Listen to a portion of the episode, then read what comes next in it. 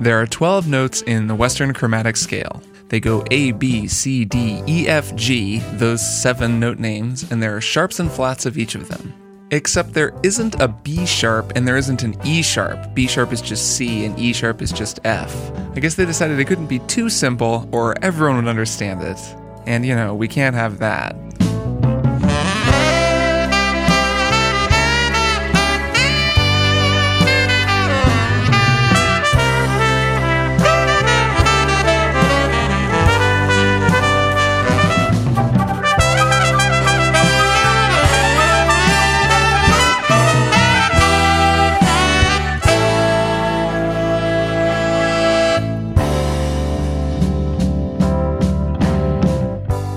Welcome to Strong Songs, a podcast about music. I'm your host, Kirk Hamilton, and as always, I'm so glad that you've joined me to talk about music in the key of A, and music in the key of B, music in the key of G flat, and music in the key of E sharp.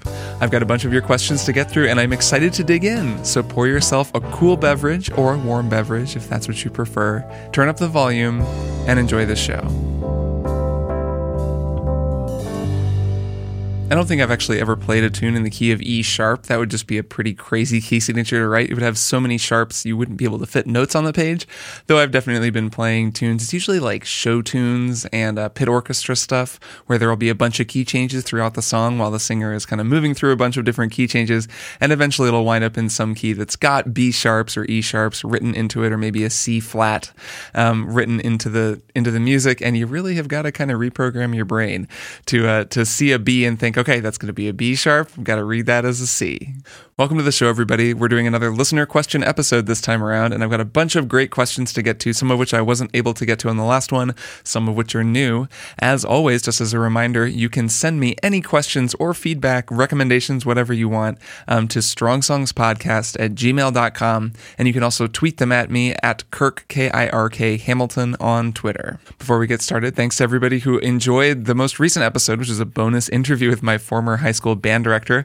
I know that's not exactly the you know well-known songwriter or pop star that that you usually would have as a guest on a show like this, but I thought that would be a cool first guest for a bonus episode, and it was really special to me to get to talk with Janice. So thanks everybody who gave that episode a shot and listened to it, and especially thanks everyone who said that they enjoyed it. I'm nearing the threshold to do my next bonus episode, which will be a term a terminology explainer. Um, once we get to a few more patrons on Patreon, I will make that episode. It'll just sort of go over a bunch of instrumental terms and musical terms and a lot of lingo that I use on this show, and then it'll break it down, you know, like a glossary that you can listen to. So if you would like to help make that happen, head over to patreon.com slash strong songs and uh, and sign up to become a patron. Thanks everybody who has done so. You're making it possible for me to make this show as good as it can possibly be.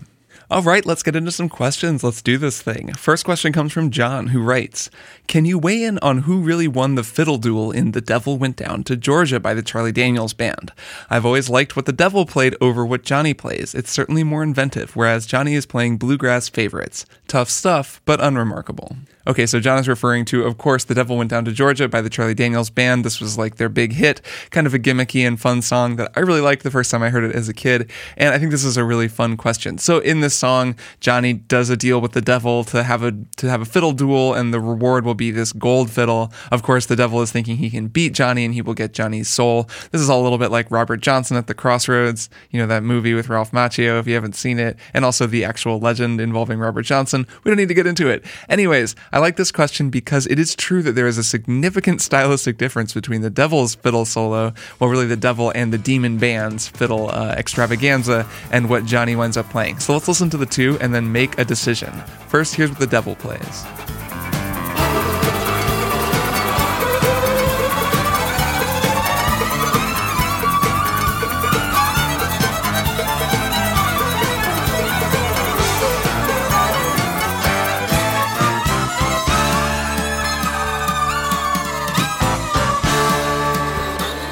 Okay, so that's a that's kind of a lot. That solo.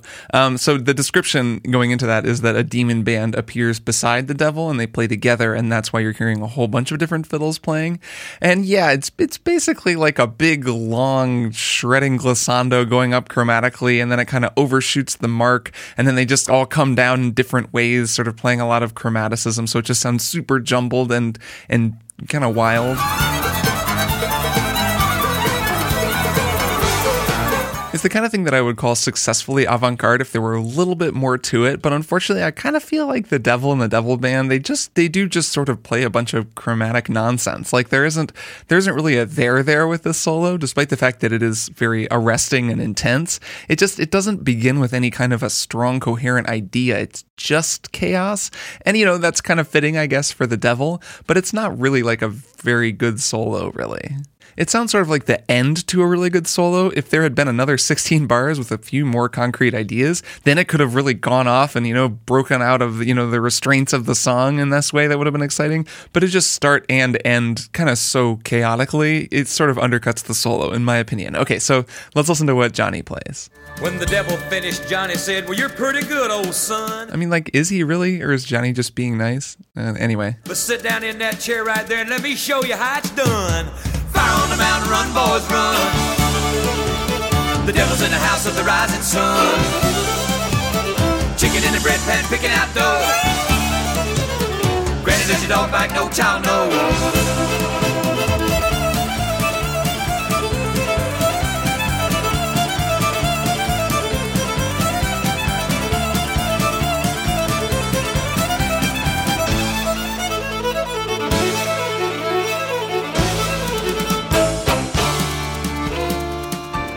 Okay, so you know, pretty good solo, nice ending there. Is it the greatest fiddle solo I've ever heard? No. Is it enough to beat what the devil played? I guess, depending on who's judging it. Do I see what John is saying about the devil solo being more interesting because Johnny's is kind of just a bunch of bluegrass cliches sort of thrown together? Yes, absolutely. Do I have some questions about the logistics of this musical challenge and the judging and the criteria? I do, and yet would answering those questions make this very goofy and fun song, maybe a little bit less goofy and fun? Probably yes. So, my answer to your question, John, is unfortunately, I do think the devil kind of lost that one. The devil is playing something kind of interesting. He's cheating, I guess, by having a band, but I guess that's the devil for you. But it's not, there's kind of no there there. There isn't like a kind of a coherent idea that he then can introduce chaos to. And I feel like chaos needs a little bit of order to work. And hey, maybe that is the subtle musical point of this song. You know, this makes me think of something. There's this classic jazz album that I love called Sonny Side Up. It's under Dizzy Gillespie's name, but it's featuring Dizzy Gillespie on trumpet and Sonny Stitt and Sonny Rollins both playing tenor. So it's Sonny S O N N Y side up. This being the joke that Sonny Stitt and Sonny Rollins are both, you know, heavyweights of saxophone, and they were both on this album. There's a tune on the album, famous recording called The Eternal Triangle, that is sort of a tenor battle, a tenor saxophone battle between Sonny Stitt and Sonny Rollins. The first time I heard it, I thought, oh man, like Sonny Stitt totally won that one. Because Sonny Rollins is playing kind of like weirder lines, just like more oddball ideas and kind of cool rhythmic stuff.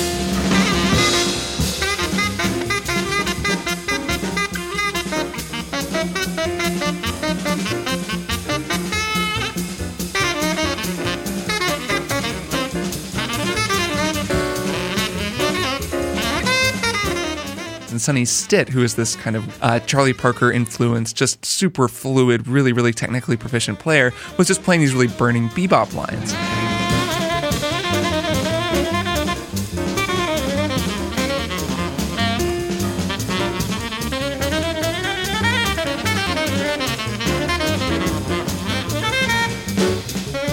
Now that I'm a lot older and have, you know, transcribed the whole thing and like learned it a bunch of times, I definitely think that Sonny Rollins' solo is actually way better. So I guess in this uh, comparison, Sonny Rollins is the devil and Sonny Stitt is Johnny. And Sonny Rollins, unlike the devil in The Devil Went Down to Georgia, has a there there to his ideas, and his ideas are much more interesting than the technically fluid and proficient, but maybe less interesting Sonny Stitt. That's a cool one to check out, though. Sonny Side Up, very fun record. Also has Dizzy Gillespie singing on the sunny side of the street. Uh, Uh, so that's a good one to listen to. Okay, speaking of saxophone solos, this next one is something a few people um, called to my attention on social media, and a couple people actually wrote in about as well. This is a tweet by someone who goes by Gal Grayson, who tweeted this video of a record player. You know how sometimes people will like take a video of their record player playing a song, and just described it as this is the worst solo I've ever heard on any instrument. And um, the solo is a tenor saxophone solo by a band called the Five Satins from a tune called The Jones Girl that is actually not the sax solo that's on the main uh, version of the single. It's, uh, I, I, guess, from some sort of an alternate cut or like a promo cut or something. And um, regardless of you know the reason that it was not on the main uh, the main recording, if you hear the solo, you will understand maybe why they didn't go with it. Uh, so here's the solo in question.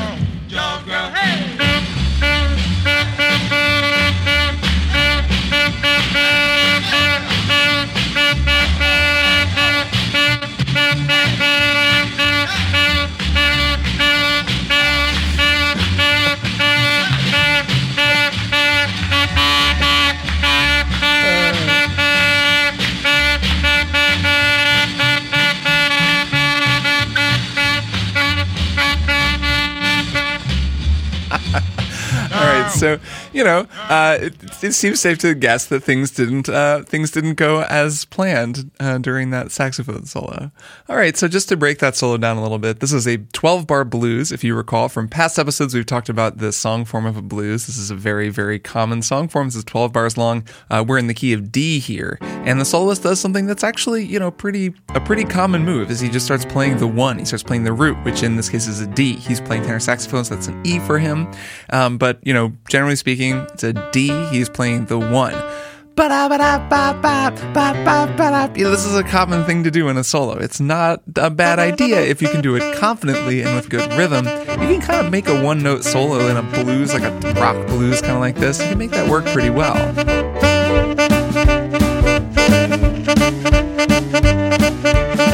And actually, the solos does make it work pretty well. They start out okay.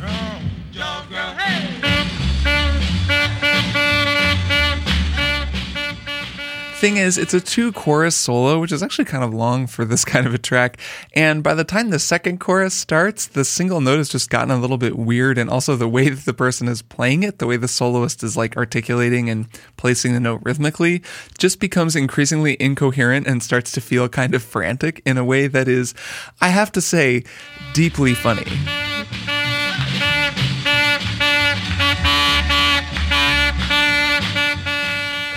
There's something amazing about it, right? There's something I really admire about this solo. It almost feels like some sort of a commentary or like a, you know, like a deadpan joke that you would see in some weird skit on late night TV. I don't think that that's really what was going on, though it is worth keeping in mind that in the more common version of this recording, you know, the version that's on streaming services, etc., uh, the solo is much better. You know, it's, uh, there are more than one note. It doesn't totally disintegrate in the second chorus in quite the same way.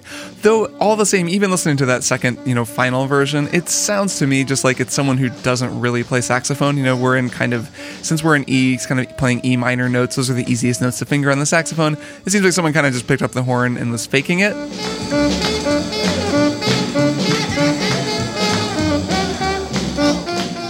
And that's fine and actually makes me enjoy the fact that they just were tried this one note solo thing to see what would happen and uh, then wound up not sticking with it. So while i don't generally enjoy bagging on other musicians i did think this solo was funny and since so many people were talking about it i figured it would be worth taking a slightly closer look on the show all right, our next question comes from Aaron, who writes What is the optimal BPM beats per minute to dine by? Or do restaurants play faster music on purpose to get more customers in and out? Uh, this is an interesting question that I have thought about some, but I don't, you know, I haven't done a ton of research on. There have been studies about the effects of the music played in the background at a restaurant, both the volume and the tempo, you know, the speed of the music and what kind of an effect that has. Um, I'll link to a few things that I found. These are just, I think a lot of these are sort of one off studies, so I'm skeptical to put too much weight onto any of, you know, any single study, but it sounds like one study found that when you play slower music during the day, people are more likely to order drinks and dessert and they're they're less likely to feel rushed, which can actually be good for a restaurant. And then also then there's another study that found that if you play faster music, people will move in and out a little bit faster, so that can make a difference. Also volume, apparently if you play louder music, people will order more drinks which I guess doesn't surprise me, but I hate when the music is really loud at restaurants. I actually think that sound like audio, you know, management at a restaurant is such an important thing that a lot of people don't put a lot of thought into.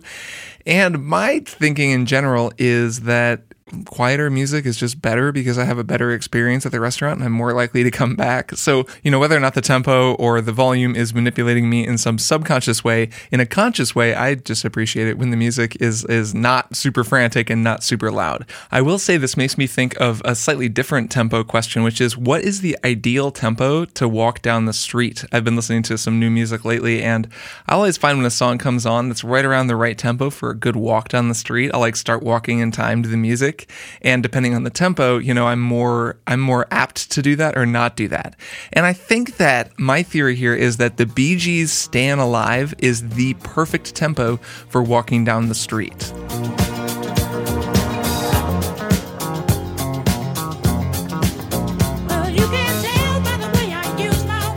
Now, Stayin' Alive is recorded at 103 beats per minute, and I think you know it's partly just that iconic shot of um, John Travolta walking down the street in the movie in Saturday Night Fever, um, you know, set to this song that makes it seem so perfect. But really, this tempo, when this song comes on, if you're walking anywhere and this comes on your headphones, it's basically impossible not to walk in time to the music. Our next question comes from KB, who writes I've been re listening to my favorite album of 2018, The Future and the Past by Natalie Prass, and I have a question about the song Hot for the Mountain. It sounds wrong, dissonant, spooky, and creepy. What techniques is Natalie using to get that disconcerting effect? First of all, I had not listened to this album by Natalie Prass, and it is really good. She's really good. This album is called The Future and the Past, and I highly recommend checking it out. Man, she's a good guitar player, really creative singer, really well produced, great band on this, just killer albums. So um, I've really been enjoying listening to this. Actually, this is one of the albums that I've been walking around um, listening to and finding myself walking in time to it. Okay, so the song in question is Hot for the Mountain. Let's listen to the beginning of that and we can get into what KB is asking about.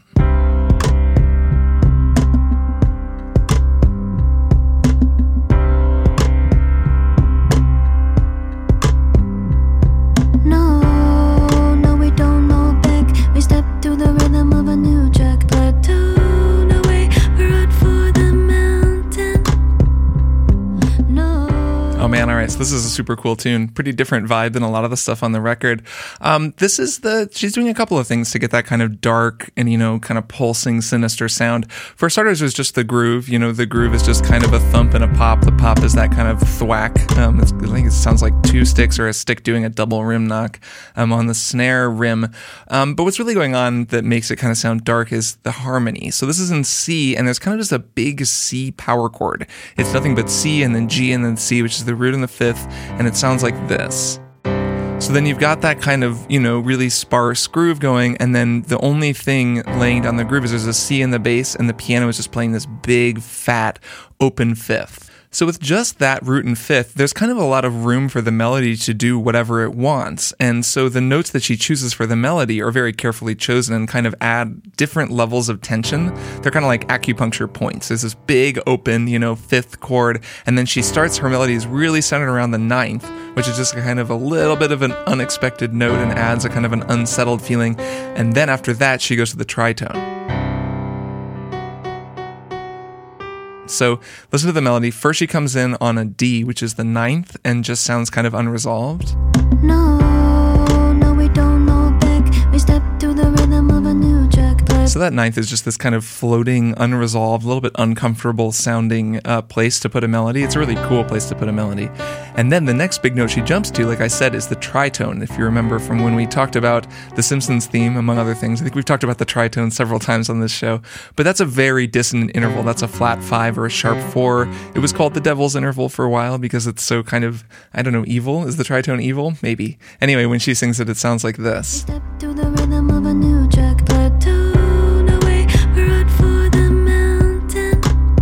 Oh man. So first of all, yeah, that you can hear it right there. I mean, it's just kind of unsettling sounding, right? She really just leaves it just this very stark tritone just sitting up there at a very dissonant interval. It's also just super cool. I think that's a really, really cool melody and a cool trick. Um, the rest of the song has a bunch of other just kind of weird, you know, uh, like uncanny sounding melodies. And it's designed to have this kind of a creeping, you know, unsettling vibe. And I think it's just really effective. It's a super cool song.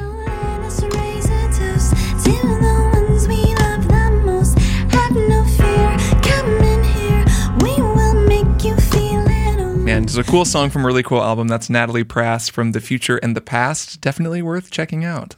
Hill writes, My wife is a musician, and so now I have lots of musician friends, and I hear them make observations about music they like or don't like by calling it overproduced, or very produced, or well produced. What does noting that a song is produced in one way or another mean? Follow up, what does a song producer do? Okay, let's tackle that follow up first. That's a big question because a song producer can be a lot of different things. It means different things in different contexts. Generally speaking, what I think of as a producer's role is they're kind of the person who has their fingers on everything and hears everything and is in charge of the grand vision for the album or for the track if we're talking about a single song. Um, it's, you know, they kind of think, okay, we're going to have the song, you know, follow this certain trajectory. We're going to do the arrangement this way. We're going to mix it this way. You know, we'll, we'll use this reverb sound to get this kind of distant thing for the verses. And then the second chorus will come in and we're going to bring in the strings. A lot of times the producer can also just be responsible for setting up the recording sessions and kind of managing it. They're the person who sits in the booth while the artist is recording and offers ears. You know, it's really hard to record a recording session with just an engineer at the board, it's really nice to have someone sitting there in the room with the engineer saying, "Oh, that take was okay, but why don't you try this? Why don't you try that?" You know, they can kind of direct things from behind the board while they're not in the actual session playing. So I would say, generally speaking, a producer is not someone like in the band out playing, though of course sometimes producers do that. You know, in hip hop, the producer can be the person who creates the beats and then brings in a rapper to rap over something. And a lot of times producers will also be, you know, featured on an album. Dr. Dre is a very famous hip hop producer. He's also a rapper. He makes beats. He just kind of does all of it.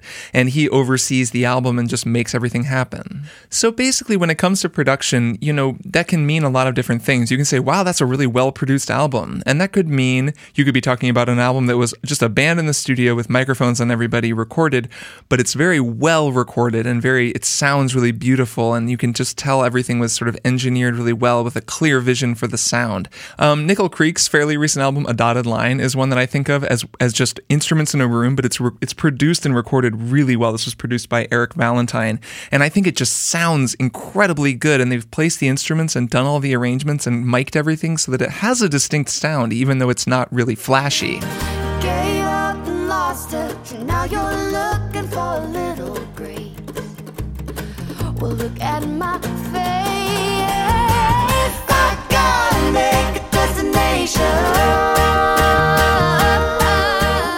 And that could be a well produced album. I mean, it's a good engineer, and the producer had a nice vision for how it was going to sound, and they made it sound distinct. Now, don't think that I'm saying that good production means it's super clearly recorded, you know, or it has some pristine quality to it. That's one kind of good production. It can be good, it can also be overly clean.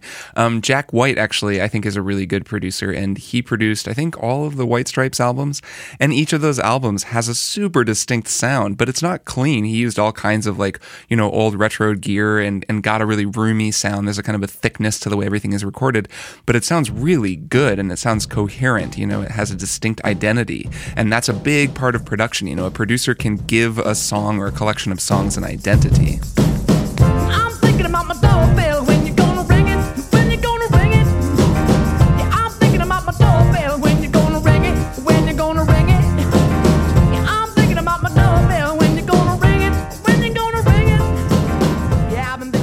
It could be a really elaborate thing with tons of multi-track vocals and all kinds of arrangements and you know overdubs and multiples of every instrument and a string section and a horn section and all these creative wild things going on and like electronic synths coming in halfway through. Like you could have a really like a, you know complicated album that could also be very well produced because the producer has done a good job of threading everything together. Um, actually, The Future and the Past by Natalie Prass is a good example of a very produced album. This album was produced by Matthew White and um, it's very produced. There's a lot going on, but it's beautiful. I actually think of albums like this kind of like ear candy, you know, like in movies and in video games, there's eye candy, things that are just fun to look at because they're very shiny. This album is very ear candy ish to me just because everything is so perfectly placed and there's so much going on, but it's all very intricate and shiny and beautiful sounding and really well recorded and fun to listen to. To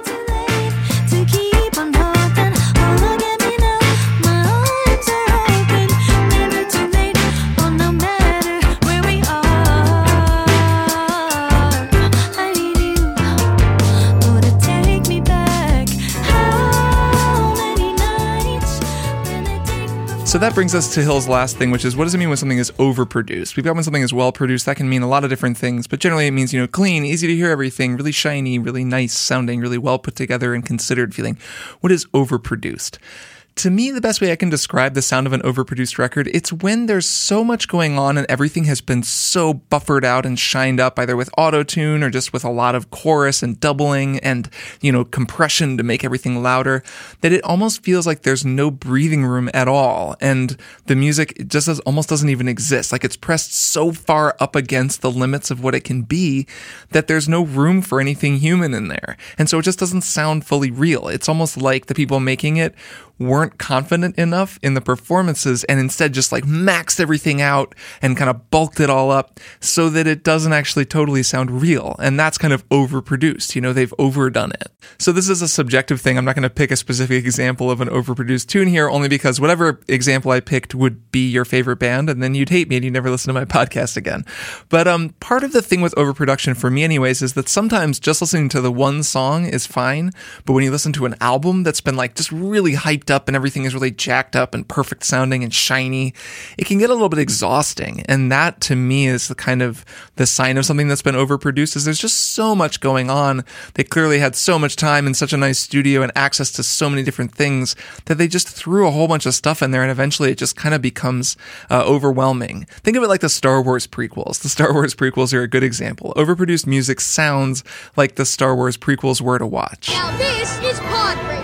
Okay, this next question comes from Bob, who asks, What exactly are we hearing in the opening bars of It's All Over Now by the Rolling Stones that makes the guitars sound so unusual but so cool? And then Bob also asks, similar question for the opening bars of For the Love of Money by the O'Jays. How do they make the guitars sound so big and far away and then really up close and near? It sounds awesome. So these two questions are actually sort of all related to the same thing. So let's listen to both of the things that Bob is asking about. First off, here are the opening bars of It's All Over Now by the Rolling Stones.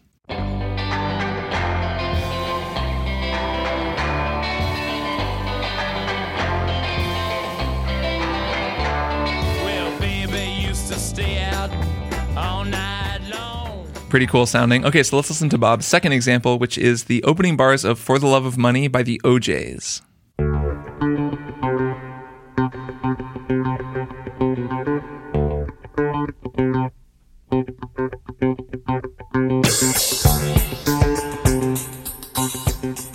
Okay, so my sense is that Bob maybe had a sense that these two things were sort of similar, and that's because they're using the same effect to get that sound, and that effect, of course, is reverb. Reverb, of course, is short for reverberance, and it's what people, it's a word people use to describe the sound of um, an instrument or a voice or really anything bouncing around inside of a space. So, you know, when you yell out into a canyon, that is really big reverb. And when you kind of say something in a really small room that doesn't have anything on the walls, and you can still kind of hear that bounciness, that's a smaller room reverb. So, reverb is used a lot in recordings in a lot of ways, and not all of them are just the big, unsubtle, you know, boomy way that I'm using with this reverb plugin that I'm turning on that's making it sound like I'm speaking in this huge amphitheater or something. You know, people use it very subtly, and a lot of what reverb does is it communicates distance.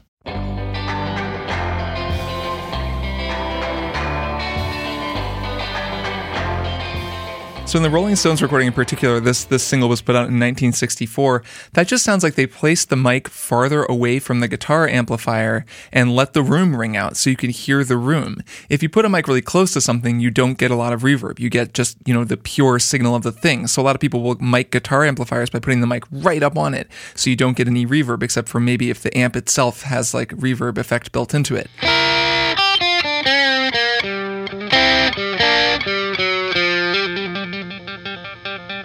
But you can also mic a guitar from farther away, and you get a much bigger, more reverberant sound that sounds more distant.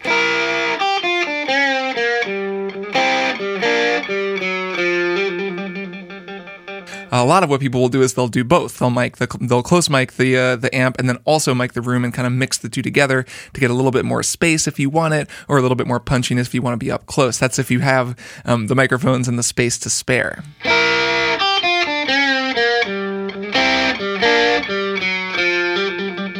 So there are two basic ways of getting reverb, and what I've talked about so far is practical reverb, I guess what I'll call it, which is the actual reverb of the room. You know, I moved the mic farther away from my guitar amp, and I got a different sound. Uh, I could do that same thing with the way that I record this podcast. So if I stand farther away from the microphone that I record with, my room is pretty deadened that I record in, but you can hear it sounds super different. You can hear the room, right? You can hear it kind of bouncing around as I talk and it's a very different sound than how I usually talk, which is right up close to the broadcast mic that I use to record this podcast. It's not just mic placement, too. Um, I'm not sure what this Rolling Stones thing is, but Phil Spector, really famous record producer, kind of pioneered this the idea of piping the music from the recording room down into a separate big chamber. So you would put separate mics down there, and that would kind of be the reverb room, and then you would fade that in with the mic that's actually on the amplifier. That could be what they did here. Um, I'm I'm really not sure, but it sounds kind of like they're gymnasium or something, which I don't think that's where they would record.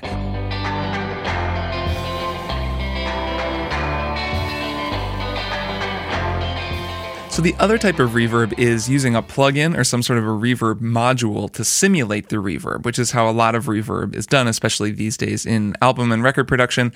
Um, you can get plugins, they're called in a, you know any audio digital audio workstation that simulate reverb, and some really expensive ones, some really good ones. You can use an outboard, you know, kind of rack unit that can be very very expensive and can do reverb for you, and that simulates the reverb. So when I put reverb on my voice, I'm using a plugin to do that. And the second example, the O'Jays for the Love of Money, I think they're using some sort of a reverb plugin as well. It puts reverb on the bass at the very beginning, which gives it that kind of reverberant sound. And then the second time the bass plays that, you know, really iconic opening lick, the reverb goes away. So you hear it with the reverb sounding kind of farther away. And then immediately afterward, you hear it with no reverb and it sounds right up in your face. Okay, so let's listen to that. Here's the first phrase. This one has reverb.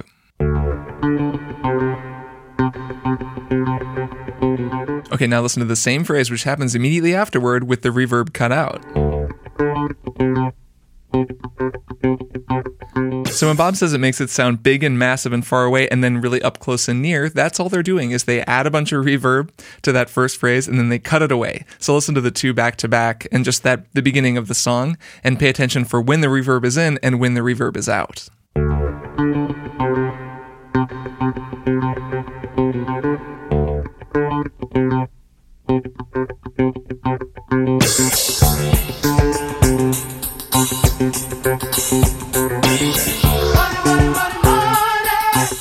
Cool song that I will unfortunately always associate with The Apprentice, but still a good song. I love that phase flange effect on those drums, on the cymbals. It gives it that cool kind of moving feeling. A very classic sound. So, anyways, Bob, I hope that's helpful. Reverb is, like I said, a really like useful thing that goes way, way beyond just adding big ambience to things or making things sound more epic. You can do a lot of creative stuff with reverb.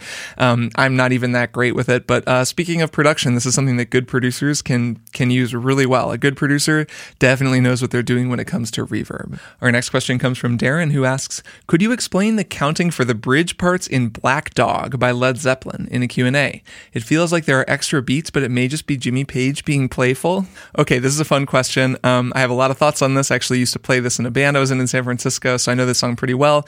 Let's listen to the section in question. This is the bridge section of Black Dog that definitely does do some creative things with the counting. Hey, baby, when you walk that way, watch honey drip, can't keep away. All right, here we go.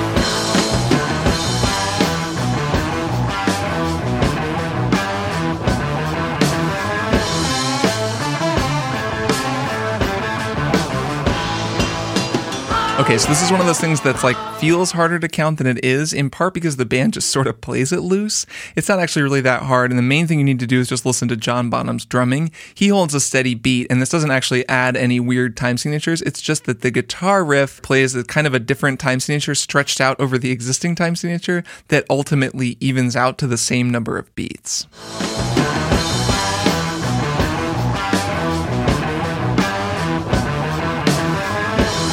So there's kind of the as written version of this, and there's the way that they perform it. Um, if I were writing this out and the way I always counted it in my head, um, it kind of works like this: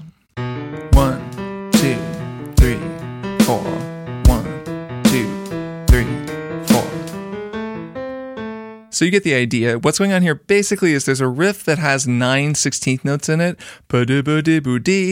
You know, there's a couple eighth notes in there. Those are two 16th notes. Comes out to nine. It's an odd number of 16th notes. And if you put those back to back pretty quickly, they start displacing on the beat so that each time you play the riff, you know, different parts of the riff arrive at different parts in the beat because the beat is evenly divided by fours, but you're playing an odd number of notes. But basically you get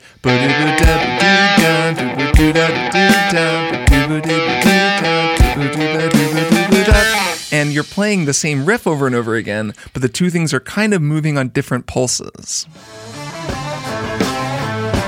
Let's count it. One, two, three, four. One, two, three, four. One. So, like I said, if you focus on John Bonham's drumming, you know, his pop, his snare drum hit in there is just thump, pop. So, I mean, he's laying it down on that section, giving this really, really steady backbeat, almost as though he's trying to cut through to really give everybody in the band something to latch onto.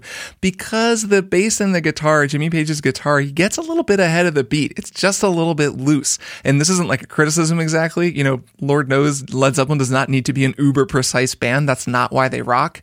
Um, but it's a little bit loose. And so if you focus on the guitar riff, you can start to feel a little bit woozy, you know, almost seasick or something because their beat is just stretching a little bit. And because they're doing this unusual counting to begin with on the riff, it can be a little bit confusing.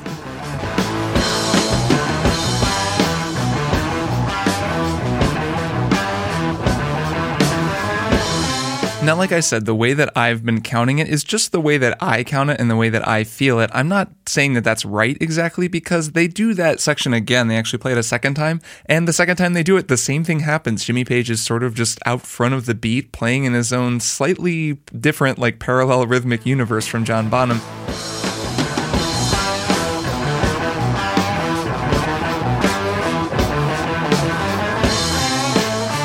And then he circles back when they come back in together on that groove. So it could be that Jimmy Page is doing this on purpose and that he feels it that way and kind of likes that feeling of like tearing apart a little bit there and then bringing it back together. Um, if I were writing it out, that'd be one thing. But then again, you know, you feel music. You don't necessarily have to write it out. Like I bet that Led Zeppelin didn't have charts of this when they were in the studio. Our next question comes from Jeff who writes, please do more rhythmic fake out intros like you've done on previous listener question episodes. Uh, my favorite of all time is Gumboots on Paul Simon's Graceland. Even after 1,000 listens, I can never find the downbeat until the vocals start, although I love the mild disorientation it causes. Uh, sure, I have a couple of these. A few people have written in since I started talking about fake out intros. You know, this is intros that play one rhythm and you think you know where the downbeat is, but then the drums come in and the downbeat is somewhere else. Surprise! Which is a really common trick and a very fun one. Uh, let's start by listening to Jeff's example. I love this song. I love this album. This is Gumboots off of Paul Simon's Graceland.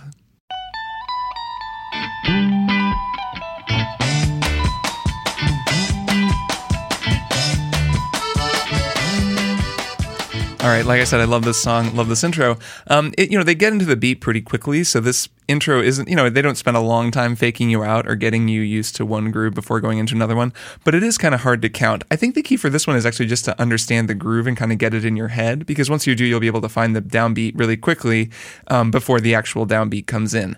Uh, this starts on the and of two, on the upbeat of two, but I think that's less important than just hearing how the groove works. So this is like a really clearly kind of subdivided thing like this. The tempo is just like one, two, three, four, kind of right there. I'm just drumming on my chest. Forgive my uh, drummed voice here.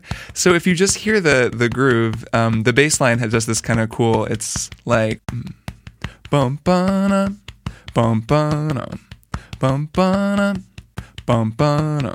That's kind of the bass line. So then if you count that guitar part, it's like bum bum bum bum bum bum bum bum bum Bum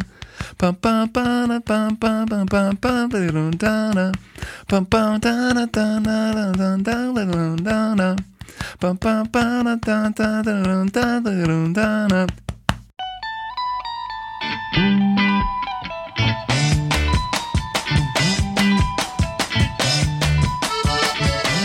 So for this one, I'd say that's the key. Once you get that kind of guitar part in your head, um, you can hear it from the very beginning. The minute you hear it, you know what he's doing and where the beat is. And that's really the key for a lot of these kinds of fake out intros is once you just get the groove in your head, you kind of innately know where one is. So then when you hear, you know, a guitar part like this one that comes in on the upbeat of two, you already just kind of know, okay, yeah, I can find the groove immediately. Um, man, this song has so much cool stuff going on in it. I'm like extremely scratching the surface, just sort of faking it here, trying to sing and drum on my chest. But like I said, I could do a whole episode on this song. I could do a whole episode on any song on this album. I could do like a series of episodes about this album. I think that might actually be sort of fun. Anyways, man, Graceland, it's a really good album.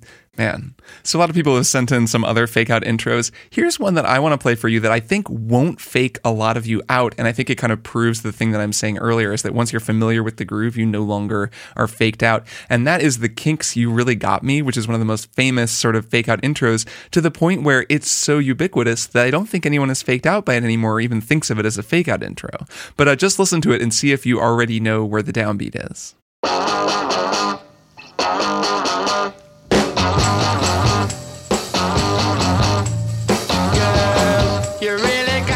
So I think that everybody hears that just because that riff is so ubiquitous throughout the song. Boo da da da da. And they hear that pickup, you know, the pickup note is on an upbeat, and they hear that for what it is, instead of hearing it "da-na-na-na-na," which is what if you'd never heard this song before, you might gravitate toward, because usually a fake out intro relies on, you know, assuming that you'll hear the first note as being the downbeat. And if that were the case, the groove would be like a one, two, three, four, you know, and that is definitely not how this tune sounds. But because everybody knows the groove, I think that when you hear it, you know where the drums are going to come in.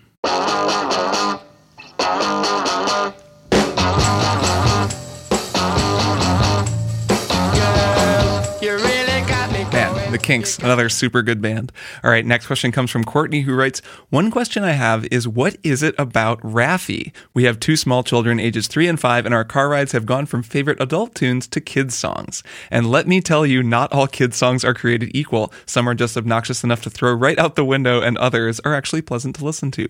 One of the artists we keep going back to is Raffi. My husband and I both grew up listening to his songs, and now our kids have discovered his classic songs as well. Well, Courtney, yeah, I think that Raffi is really, really good, and I'm actually fascinated by children's music. Actually, back back in the day, many, many years ago, I produced a children's album for a singer that I was friends with. She was really great, and it was a really fun project because I'd never worked on children's music before. And the thing I learned more than anything else doing that project, I think that what made it work is just it was good music because I don't actually think that good children's music needs to be, you know, grating or cloying or annoying or overly repetitive in that way that a lot of children's music is. Like kids certainly like that stuff, but I think you can also just make really good music and kids will like that too. And I think Raffi is a great example of that. The Raffi song that I always think of, you know, I grew up listening to Raffi too. I think I'm sure a lot of people did, and a lot of people still are, it sounds like, which is great. Um, my favorite Raffi song, or one of my favorites, is Baby Beluga, which I went back and listened to after reading Courtney's email. And it's so much better than I even remembered. It's so hip. The arrangement is beautiful. There's all this really wonderful woodwind clarinet playing. It's like a bass clarinet or maybe a bari sax, but I think it's a bass clarinet at the bottom. There's this really nice, lush arrangement. His singing is so natural. It's such a pretty song. Listen to some of this. Baby beluga, oh baby beluga. Sing your little song, sing for all your friends. We like to hear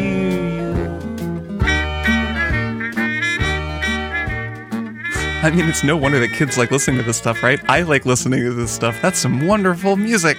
So I think that that's really Raffi's secret. You know, he does a lot of other cool things too. Um, he has kids come and sing on his tunes, but it's never overwhelming. It doesn't feel like a bunch of kids shouting at you ever. But there are enough kids in the recordings to make kids who are listening to it want to sing along. He does a really good job of writing melodies that are easy to sing along to. He picks uh, lyrics, I think, that are really cool. That's definitely something I like. You know, I knew what a beluga was, what a beluga whale was when I was really little, littler than I, you know, probably would have known what that was otherwise. But his songs always have these cool little words and turns of phrase, so I think that's neat too. But really, when it comes down to it, it's just about that broader point that good music and good children's music are not, you know, uh, mutually exclusive. And the best children's musicians are just really good musicians. And Raffi's just a really good songwriter, a really good singer. He's just good. Sing. Ring, ring, ring, ring, ring, ring, ring. Banana phone. Dong, ding dong, ding phone. It grows in bunches. All right, our next question comes from Jasmine, who writes Some of the Beatles tracks seem to sit between keys. For example, I think of Here Comes the Sun as being in not quite A major. I've heard they would change tape speeds to get the effects they want. Do songs ever sit between the standard keys today? Or does computerized production eliminate those areas between keys? And do you think that anything is lost if that's the case? This is an interesting question. Um, it's something I've thought about a lot. The more I've gotten into older recordings and learning them on the piano, the more I've noticed that, as Jasmine says, there are definitely recordings where, for whatever reason, they're just not quite in the key that they're in. You know, they're in, like she talks about Here Comes the Sun. That's in the key of A, but it's a little bit out of tune when you listen to the recording. It's all in tune with itself, but if you play it on piano along with it, it sounds very strange. Uh, here, check it out. I'll show you. Here's the beginning of that song. Here comes the sun, doo-doo. Here comes the sun. I say it's alright.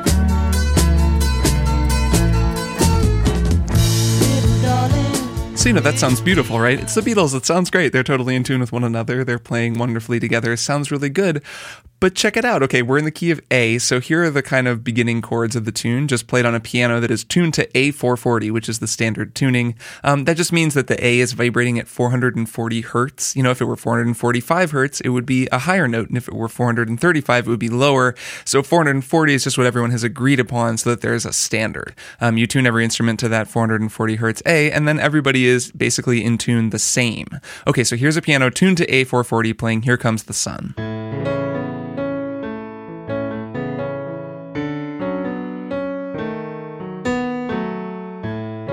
Okay, so that sounds fine too. Now, check it out. I'm going to play piano along with that same section of the recording, and it's not going to sound quite so good. Sun. Here comes the sun. I say.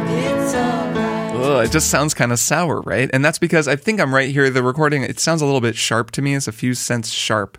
And um, it's tricky sometimes to figure that out because you get into one tuning in your ear listening to the recording and then I listen to the piano and just telling them apart is a little bit tricky, but I'm pretty sure that's what's going on, which I think is because they just sped the tape up a little bit. As um, as Jasmine mentioned, the uh, Beatles did this sometimes. They would they would mess with tape and they're doing a lot of experimental stuff in the studio, and I think that's what happened. And I'm guessing it was on purpose to get a slightly different sound.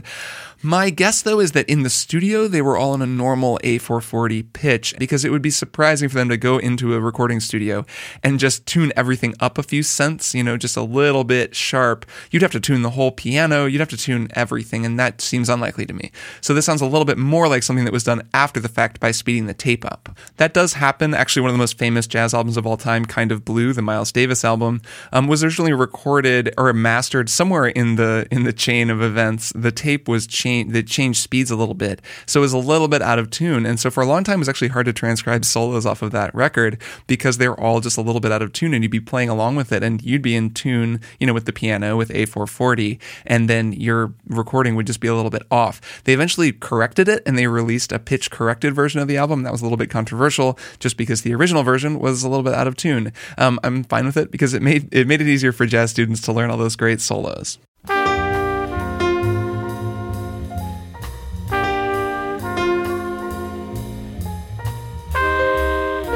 So, as to the rest of Jasmine's question, um, I think that this is sort of a really big topic. You know, this is a Western music thing, which by which I guess I mean European music with the 12 tone scale. I think that that, you know, that approach to harmony, the 12 tone approach to harmony, has been exported around the world at this point and is very ubiquitous in pop music, popular music, anything on the radio. Everybody has pretty much agreed that A440 is what you tune to, and everything is tuned and uses that same harmony. However, there's still plenty of music in the rest of the world that doesn't adhere to this. You know, folk music from all kinds of cultures from everywhere. That people will just tune regionally because it's just not that important. They don't use a pitch pipe. It's just there's maybe like a drum in town that everybody always tunes to, and that's just the basis for tuning. And it sounds great. Everyone's in tune with one another, and they make it sound how they want it to sound, and that can make the music sound distinct and different in a way that can be really, really cool. Now, there's a huge convenience factor to having a standardized pitch. You know, I every professional musician is going to learn how to play in tune according to that A440 standard because there's no time generally to go into the studio and screw around with alternate tunings and everybody you know tuning off of one relative instrument there.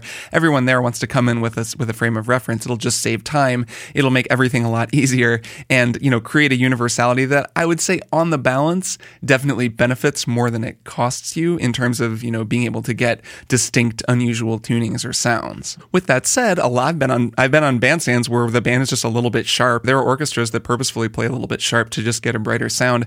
You know you can go a couple cents up you know a443 or something and you know that can be something that you do deliberately and it doesn't require that much adjustment on the part of most of the instruments though pianos can be a little bit dicey. But you know if you're all playing a little bit sharp you're still in tune. You're not playing out of tune and that's the important thing. This beatles recording sounds beautiful despite being a little bit high because everybody is in tune with one another. And that's what really matters. When one instrument in the band is out of tune that's the thing that doesn't sound good. You don't want to unilaterally decide okay we're in a443 now. Hopefully everyone will follow me and you're like playing second tenor sax in a big band, and then you just sound bad, and the sax section sounds bad because one guy is playing out of tune. That's basically why the recording sounds good and the piano sounds good, but then when you put them together, it sounds bad.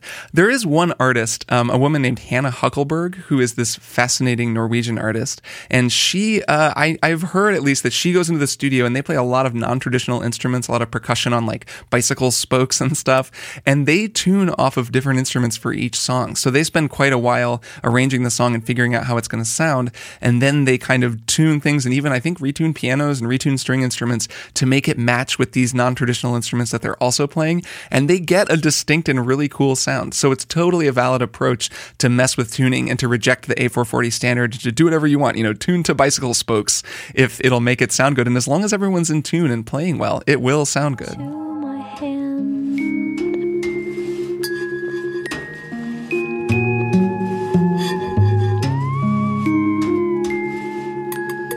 Our last question comes from Andres, who writes I'm an amateur electronic musician here and there, or at least I was, but after five to 10 years of being quite productive and having lots of fun, I have hit a complete dead end wall. I have been stuck.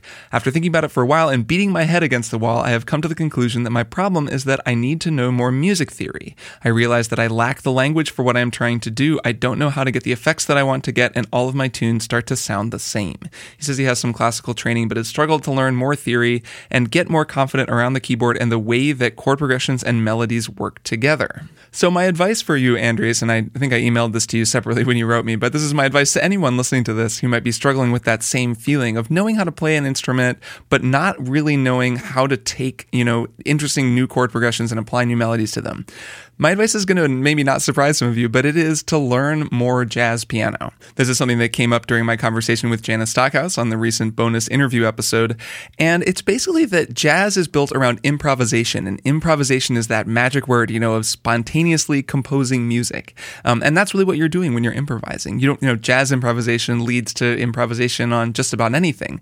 But lots and lots of musicians improvise. Even before jazz existed, musicians would improvise. And improvising is just having the sort of capacity to just really quickly look at a chord progression and come up with a melody that works over it. So there are a lot of good resources here. I would definitely suggest finding a private teacher if you can. I always give that advice. Having someone sit down with you and show you things in person is very valuable. Of course, there are tons of videos on YouTube that are very useful. A book that I like is a really, this is a very um, well known jazz piano book. It's called The Jazz Piano Book. It's by Mark Levine. It's sort of one of the standbys. It's a really dense book. It has a lot of information in it. So don't expect to just buy it and begin working through, you know, a new exercise, like a new chapter every single day. It's going to take quite a while because there's a ton of information in it. But especially if you already play piano, it's super useful if you take your time with it and figure it out. One of the things that's so useful for me anyway is that you have so many more ways of getting from point A to point B. And when I'm writing music, that's just the most useful thing to have. Uh, to kind of explain what I'm talking about, jazz, you know, a lot of times you're moving, you're starting on one and you're ending on one in a jazz tune. And then the thing that makes the tune different is all the different, you know, chords that happen in between the beginning and end point. And you can take, you know, a standard like a 251 chord progression, which is like the most basic kind of chord progression in jazz, and you can do it all these different ways. And the more jazz you learn, the more you learn how to do like tritone substitutions and like add chromaticism and add chord extensions and add all this other interesting stuff on top of those basic, you know, three chords. And the more you do that, the more you kind of learn how to just think, okay, well, here I am on G major. I'm going to have to get to C7. I could go this way or I could go that way. I could go that way. And you start to kind of just chart all these different paths in your mind. The more you study different, you know, possibilities and different scales and different things you can do, the more options you have. And then when you're sitting there in the studio and you're writing a song, you're thinking, okay, well, the melody wants to go here and then we're going to go here. Well, but what if we tried getting there this way? And you just do some completely unexpected thing and you can find that you surprise yourself and add really cool sounds. And that's not to mention the benefit that you get from learning how to do it spontaneously. If you're really going to learn jazz, you know, you have to then do it on the spot. And then you really need to prepare and you'll learn a whole lot of stuff to have the capacity of sort of generating it out of thin air, which makes it much easier than to slow down when you're just sitting at the piano and writing music. So yeah, that's my advice. Kind of like my advice for everything. My answer is just jazz, I guess. So my uh, answer here, it really is learn jazz. So, you know, jazz. It makes everything better. That'll do it for this latest Q&A. As always, I would love to hear from you. I'd love your questions for future Q&A episodes, so please send them to me at strongsongspodcast at gmail.com, or you can tweet them at me at Kirk, K-I-R-K, Hamilton. I have a newsletter. Did you know that? I haven't mentioned it on a few episodes, but I just sent out the most recent one, so if you would like to sign up, you can sign up at Tiny Letter. There is a link in the show notes, and uh, if you do sign up, you'll get that most recent one, as well as one per month from here on out. Thank you so much, as always, everyone who's been spreading the word, leaving reviews. If you like this show and you want to leave a review, especially on the Apple Podcast app, that really helps me. And thanks, as always, to my backers on Patreon. This show wouldn't be happening without you. Outro Solos is another one you've heard before, but it's no less wonderful. It is the Bay Area accordionist Rob Reich. So stick around for Rob, and I'll be back in two weeks with another strong song.